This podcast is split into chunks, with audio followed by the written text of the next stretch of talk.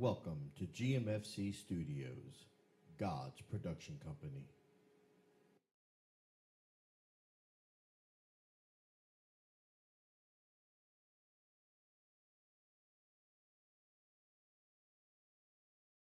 that this morning you've been able to take time out to share time with us.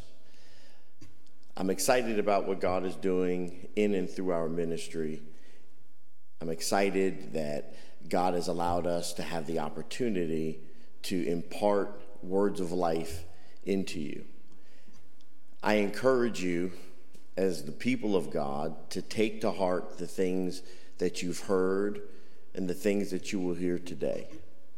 For those that are members of Grace and Mercy Fellowship Center, Tuesday we're going to have a study about Christmas. And some of what I say today is kind of foundational. So I'm asking that as you take notes today, you pay attention to what's being said because it's the foundation upon which you will build for the decisions that you make moving forward. God has given all of us free will to do that which we please. It's His desire that we always follow His will and do those things that bring His name glory. However, if we're going to be honest, we know we don't always do that. We typically do what we want to do, even when sometimes the things that we want to do are not the best things for us, the right things for us, or uh, for longevity's sake, the best things for our tomorrow. But today, I want you to pay specific attention to the descriptions that I'll give in reference to how the tabernacle of God was not only established, how it was built, but how that same tabernacle, if we are the church and now the tabernacle of God, then how that tabernacle is built in us. The title of today's sermon is The Hidden Christ, or Christ Hidden Within You. And it's important that we understand what this means because when you get an understanding of just the title alone, it'll open your heart and your mind to see where in the tabernacle or the building of the tabernacle you are located. And where you are located is essential in your ability to touch the things of God. Amen. So, the question I would uh, ask for you to ask yourself later on is which item in which part is my portion? And you'll understand that question as we move through this. now, the tabernacle and the temple, as we have learned from Scripture, were of three parts the outer court, the holy place, and the Holy of Holies. And within the outer court, the tabernacle was divided into two parts the holy place and the Holy of Holies. And before we can relate to the items that are in the Holy of Holies, we must first take a look at those items that are in existence in the outer court and in the holy place. So let's talk briefly about the outer court. In the outer court, there were two things the altar and the laver. Now, uh, the majority of theologians agree that the altar is symbolic of the cross of Christ and that the laver is symbolic of the work of the Holy Spirit. The question then to ask ourselves is Have I experienced the altar and the laver? Now, on the cross, Christ was offered as our sin offering, Salvation 101. He died for our sins, and he was even made sin on the cross for our sake. So he is our Passover lamb. And the meaning of the Passover is that he, the very Lamb of God, bore our sins and took those sins to his death on the cross. If you turn in your word to the first book of Corinthians, starting at the fifth ver- or the fifth chapter and the seventh verse, you will find that it says this. Purge out, therefore, the old leaven, that ye may be a new lump, as ye are unleavened. For even Christ, our Passover, is sacrificed for us. Now, this scripture clearly states that Christ is our Passover. The day that we believed in his death for our sins was the day of our Passover. It was on that day that we enjoyed Christ as our Passover lamb. And after we've experienced the altar of the cross, immediately the Holy Spirit began to do its work in us, and this is signified by the laver. So, the laver is a place for people to be washed and to be cleansed. So, after receiving Christ as our Passover, the Holy Spirit starts his cleansing process and work within and without us. Now, when the people of Israel entered the tabernacle, they had to pass the altar with their sin and their trespass. And what they would do at the altar is bring their offering. And this was typically in the form of an animal that would be sacrificed for their sin. It was their sin or trespass offering. But they didn't just bring a sacrifice, they also had to wash their feet and their hands in the laver to cleanse away all the earthly dirt. So the Holy Spirit cleanses us from all the earthly dirt of our daily walk since the time that we were saved. And if we have had these experiences, it means that we have been saved and are no longer outside the outer court. And this is important for the believer because only the people of God entered the house of God. And those that were not of the people of God, they stayed outside of the tabernacle.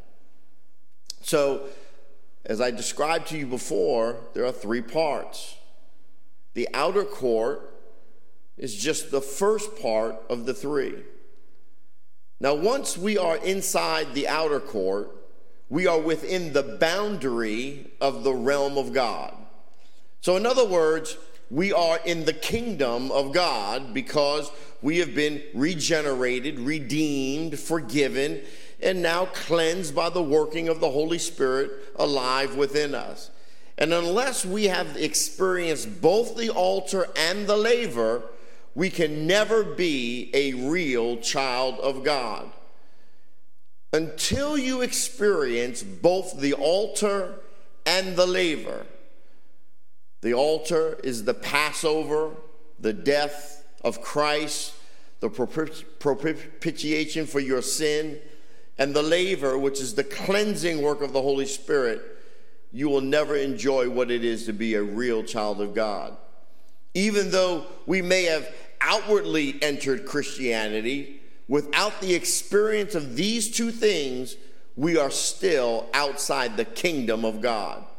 Do not fool yourself into thinking that you can believe and still live a life of sin.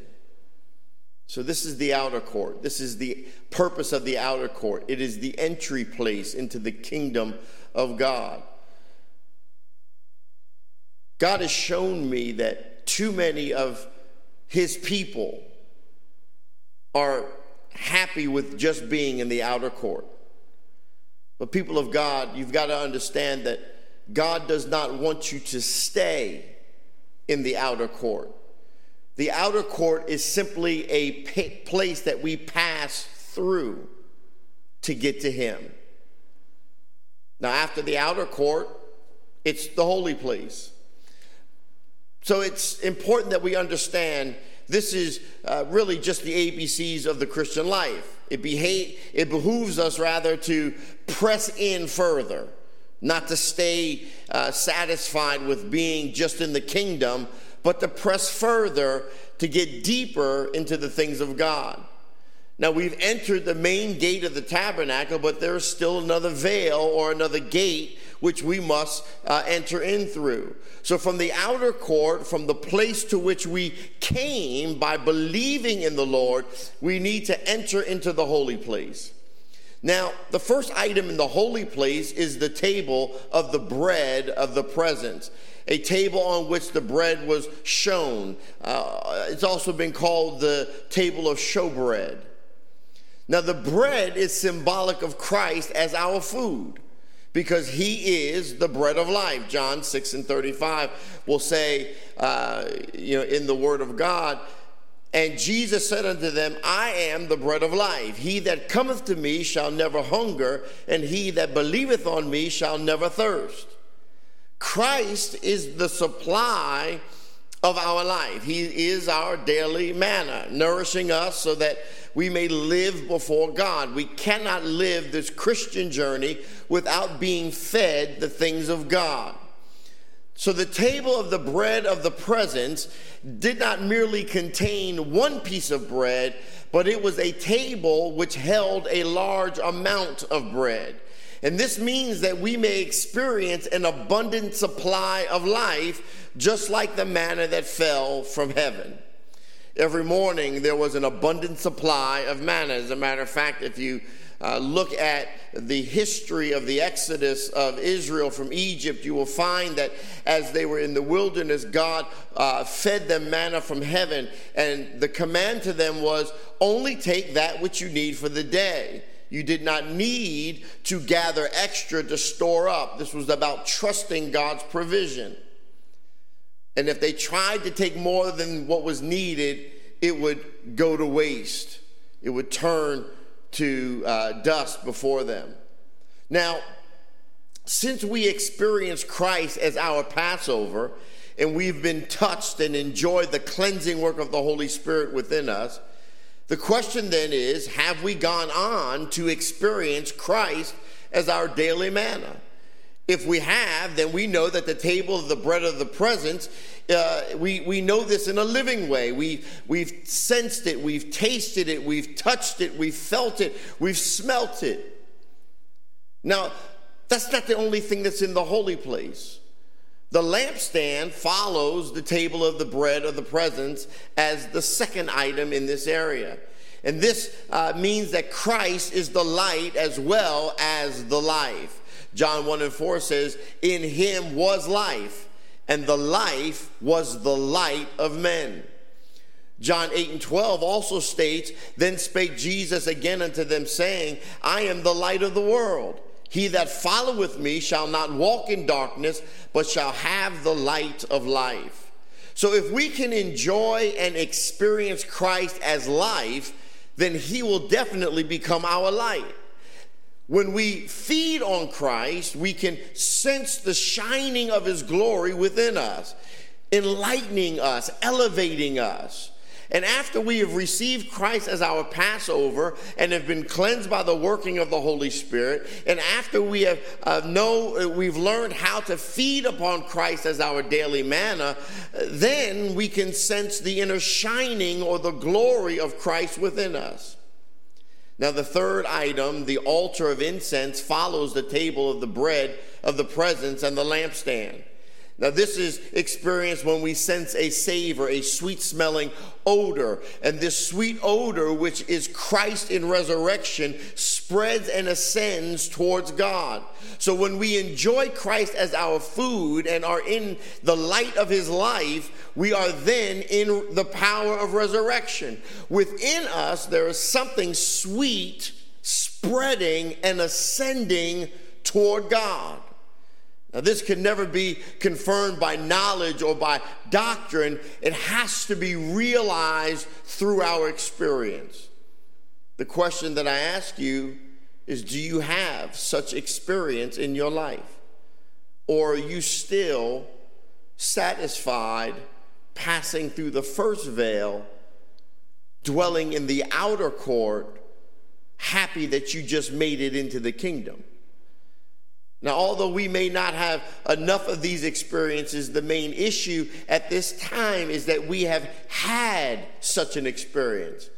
I can testify that it's a wonderful experience. 40 years ago, I was daily and even hourly in this holy place.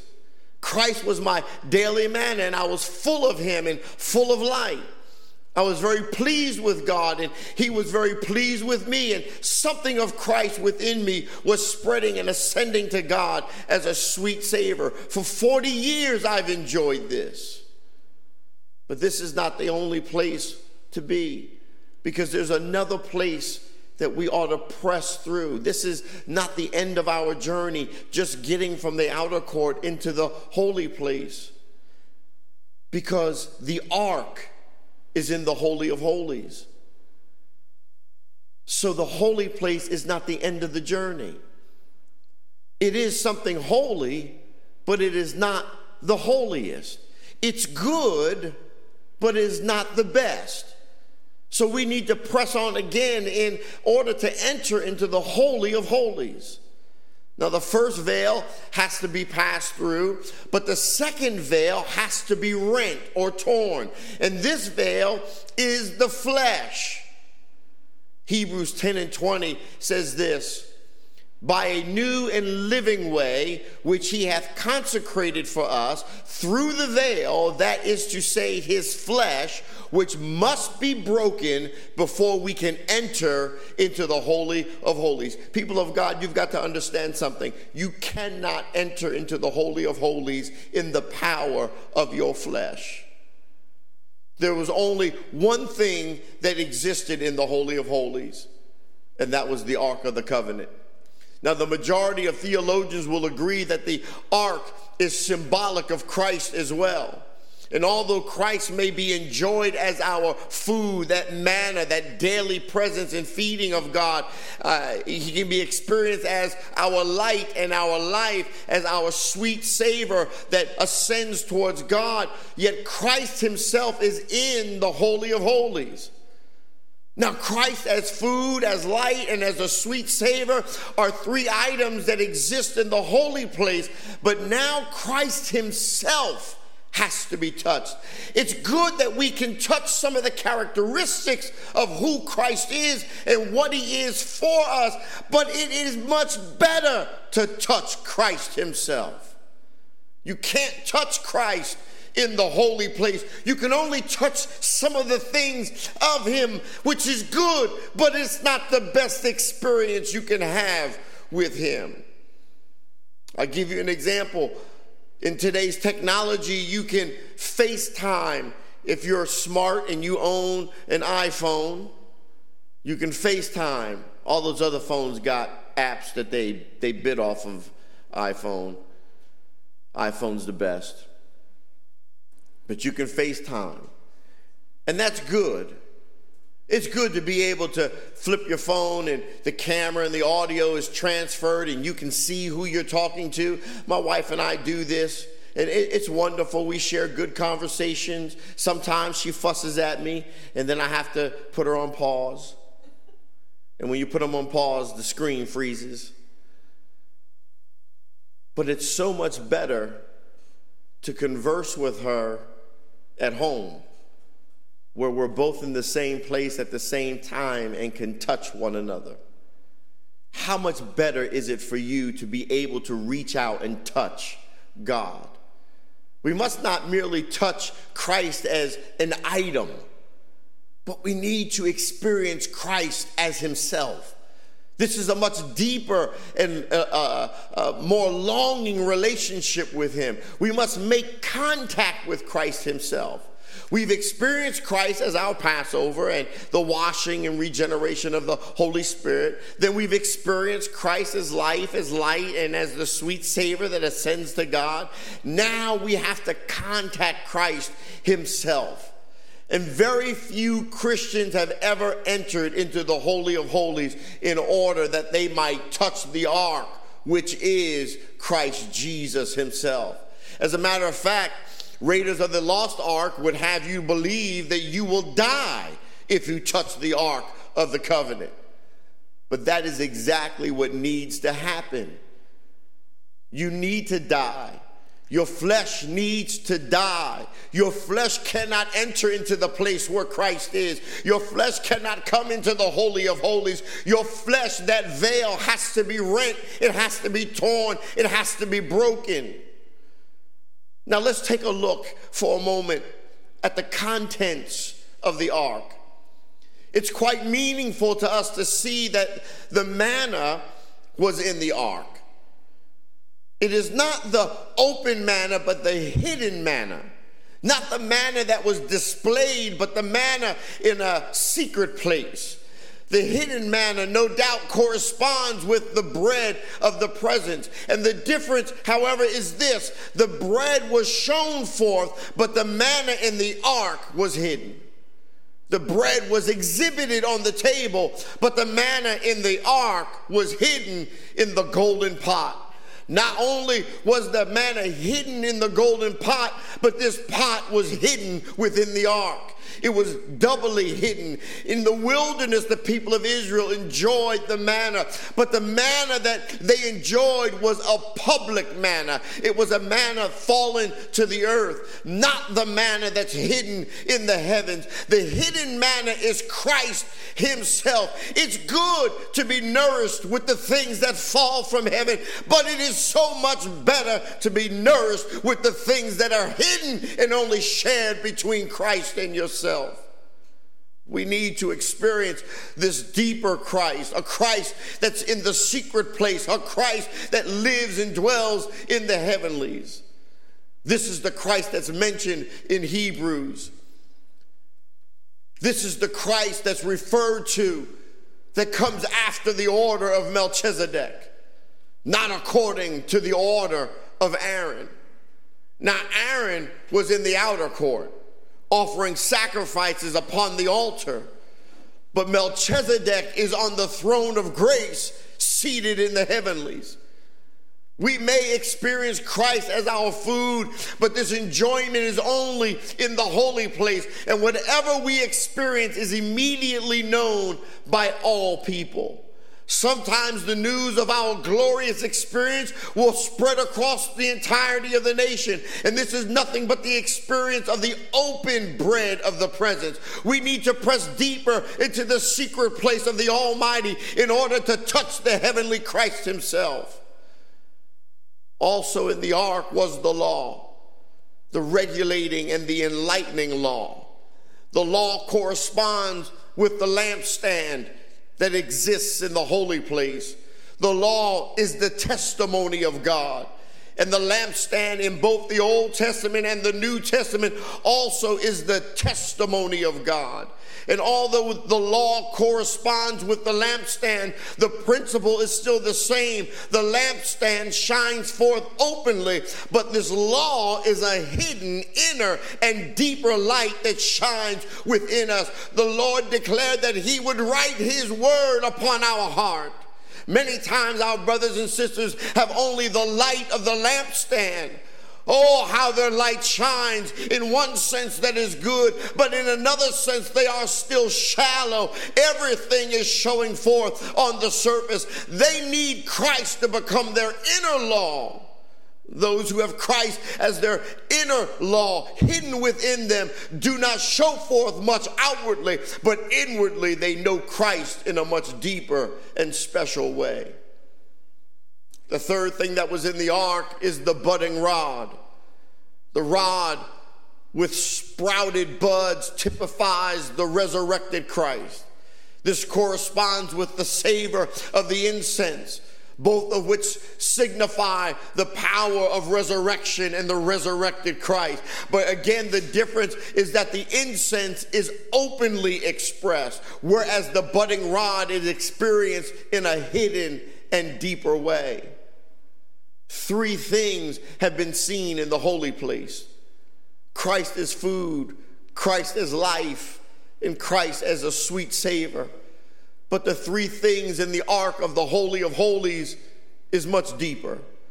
The bread of the presence is something showing forth. The lampstand is something shining forth. And the incense is something spreading forth. All are outwardly exhibited. But the three things in the ark are much deeper and inwardly hidden.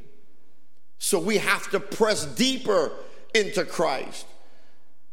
We should be now clear that the holy place represents the wilderness on one hand and the soul on the other. In uh, ancient times, the Israelites were originally in Egypt. And since it was in Egypt that they experienced the Passover, Egypt for them was their outer court. After the Passover, they were brought out of Egypt into the wilderness. In other words, they proceeded from the outer court into the holy place.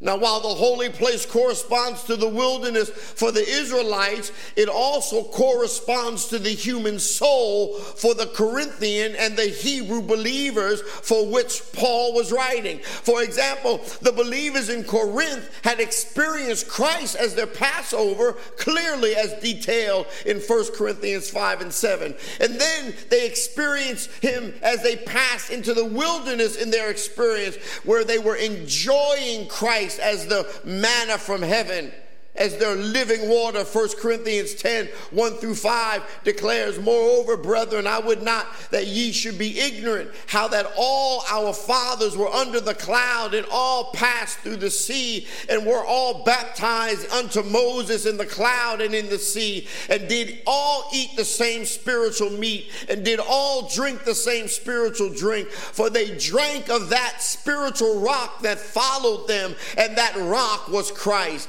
But with many of them God was not well pleased, for they were overthrown in the wilderness. You see, they too were in the wilderness like the Israelites of old, but the wilderness for the Corinthian was the wilderness of their soul. By reading First Corinthians carefully, we can see that they were soulish and fleshly, just like the church of today in many aspects. Yes, they enjoyed Christ as their food and as their light, and they have many wonderful experiences with Jesus, but their enjoyment of Christ was not in their soul. Their flesh, the veil that separates the Holy of Holies from the holy place, hadn't been broken. Their soul had not been dealt with. So they were not in the spirit, which is the Holy of Holies. They enjoyed something of Christ, but they did not enjoy Christ himself.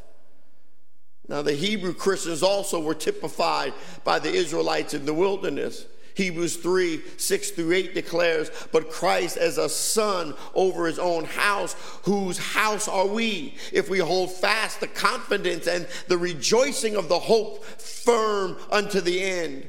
Wherefore, as the Holy Ghost saith, today, if ye will hear his voice, harden not your hearts as in the provocation, in the day of temptation in the wilderness. The Apostle Paul pointed out to the Hebrew Christians as well as to the Corinthians that the people of Israel were the illustration of their own condition.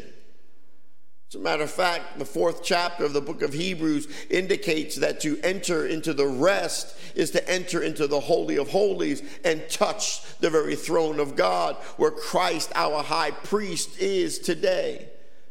The Hebrew Christians enjoyed something of Christ by the teachings First Corinthians deals with the matter of gifts, whereas the Hebrews deal, the book of Hebrews deals with the matter of doctrines. The Corinthian believer were, uh, uh, you know, in the soul enjoying the gifts, and the Hebrew Christians were also in the soul, but they were enjoying doctrine. They were therefore uh, not in a place where they could understand the deeper things of God. And since both the Corinthians and the Hebrews were addicted either to their gifts or to their elementary doctrines, they had to tolerate the wilderness in their soul.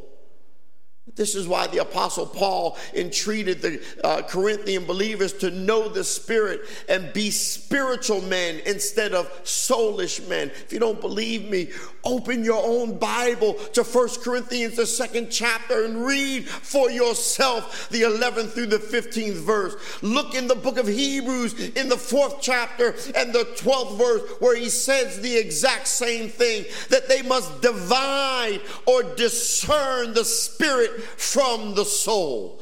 The principle in these two books is the same.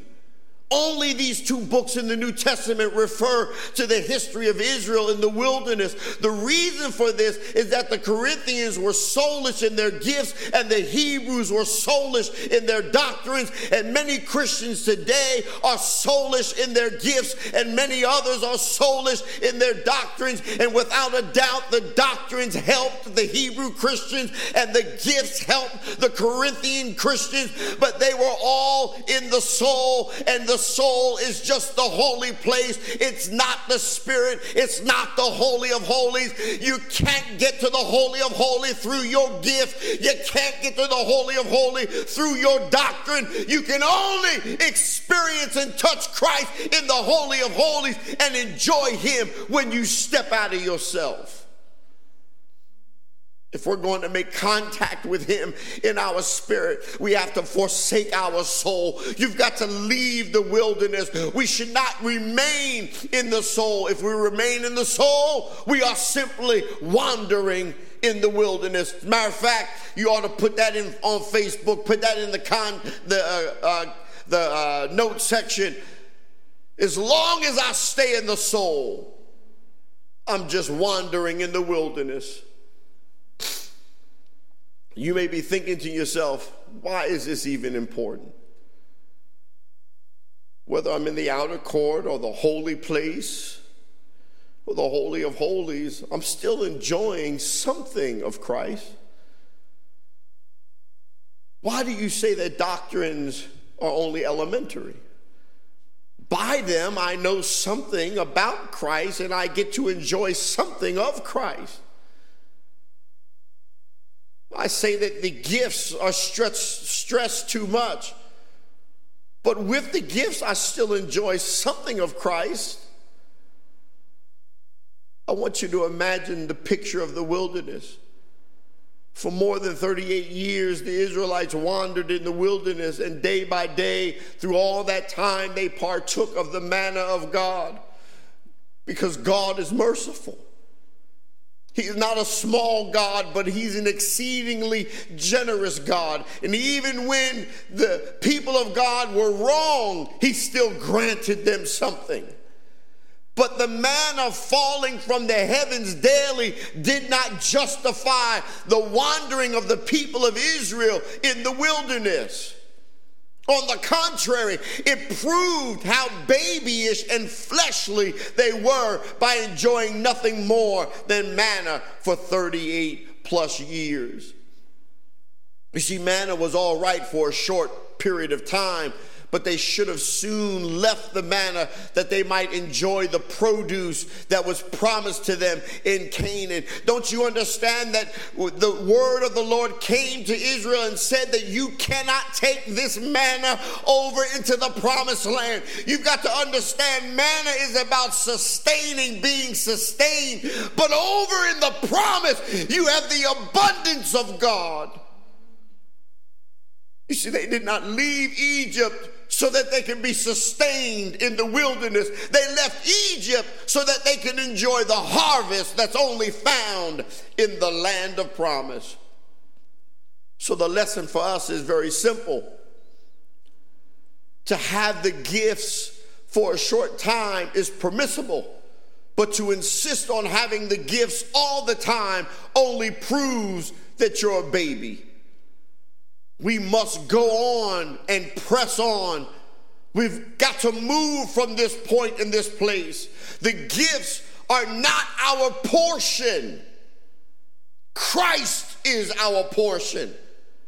Christ is what God has given unto us. Before the apostle dealt with the gifts in First Corinthians, he pointed out that Christ himself is our portion.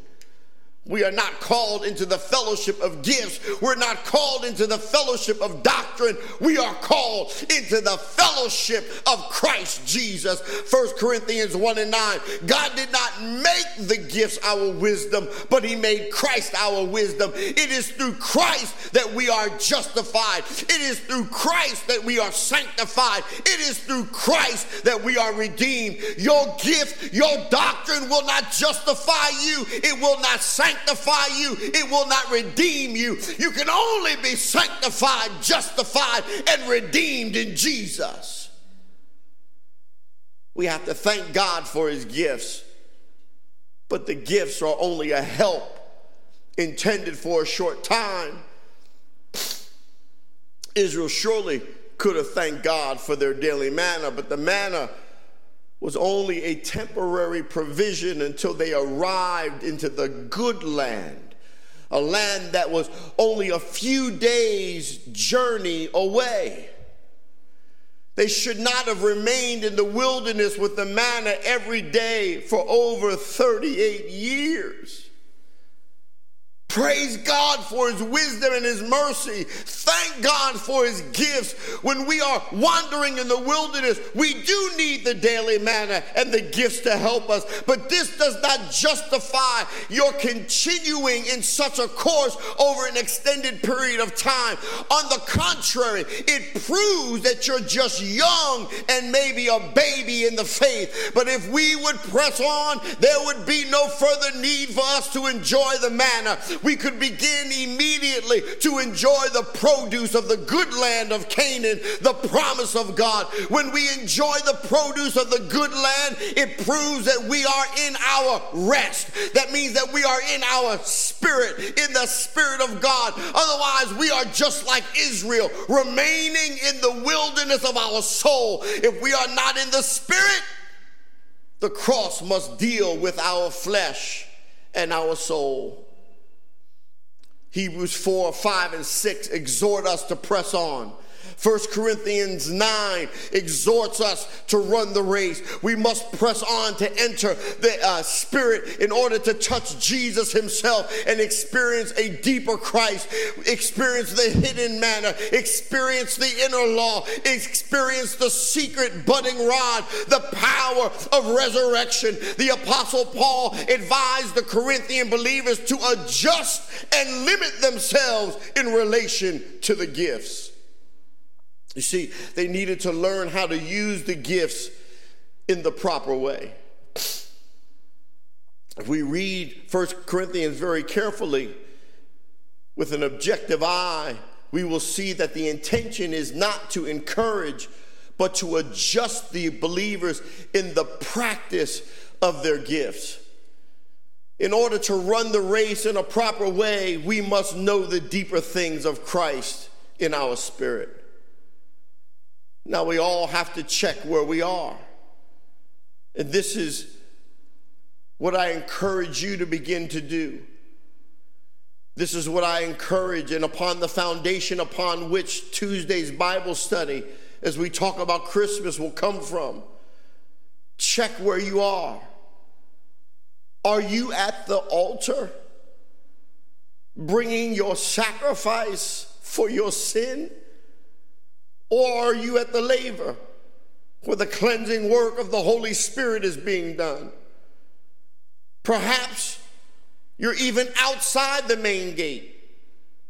Have we experienced these two items in the outer court and gone on to the bread and the light and the sweet savor in the holy place? Or have we passed through the holy place and are now standing in the Holy of Holies? This is the question you have to ask yourself. This is upon which we must build. This is how we justify everything that we do and come to an understanding of why we do the things we do. It's based upon where we are in the tabernacle. My prayer to you today is that the Lord be merciful to us, that we may know where we are. It's not the promise of God to simply sustain you. God desires to have a relationship with you where He can touch you, He can embrace you, you can embrace Him, you can enjoy what it is to be in right standing with Him.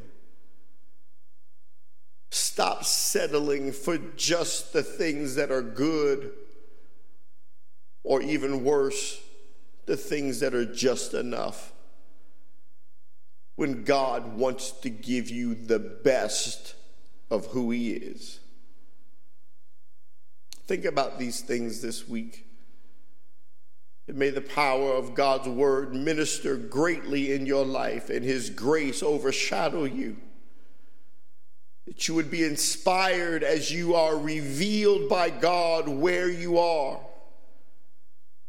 That if you are not in the Holy of Holies, you might be ushered in by his grace You might be so spurred by the Spirit that you tear through that last veil, which is your flesh, the very thing that separates you from all that is God, that you might enjoy the beautiful bounty of the harvest of God in the land of promise.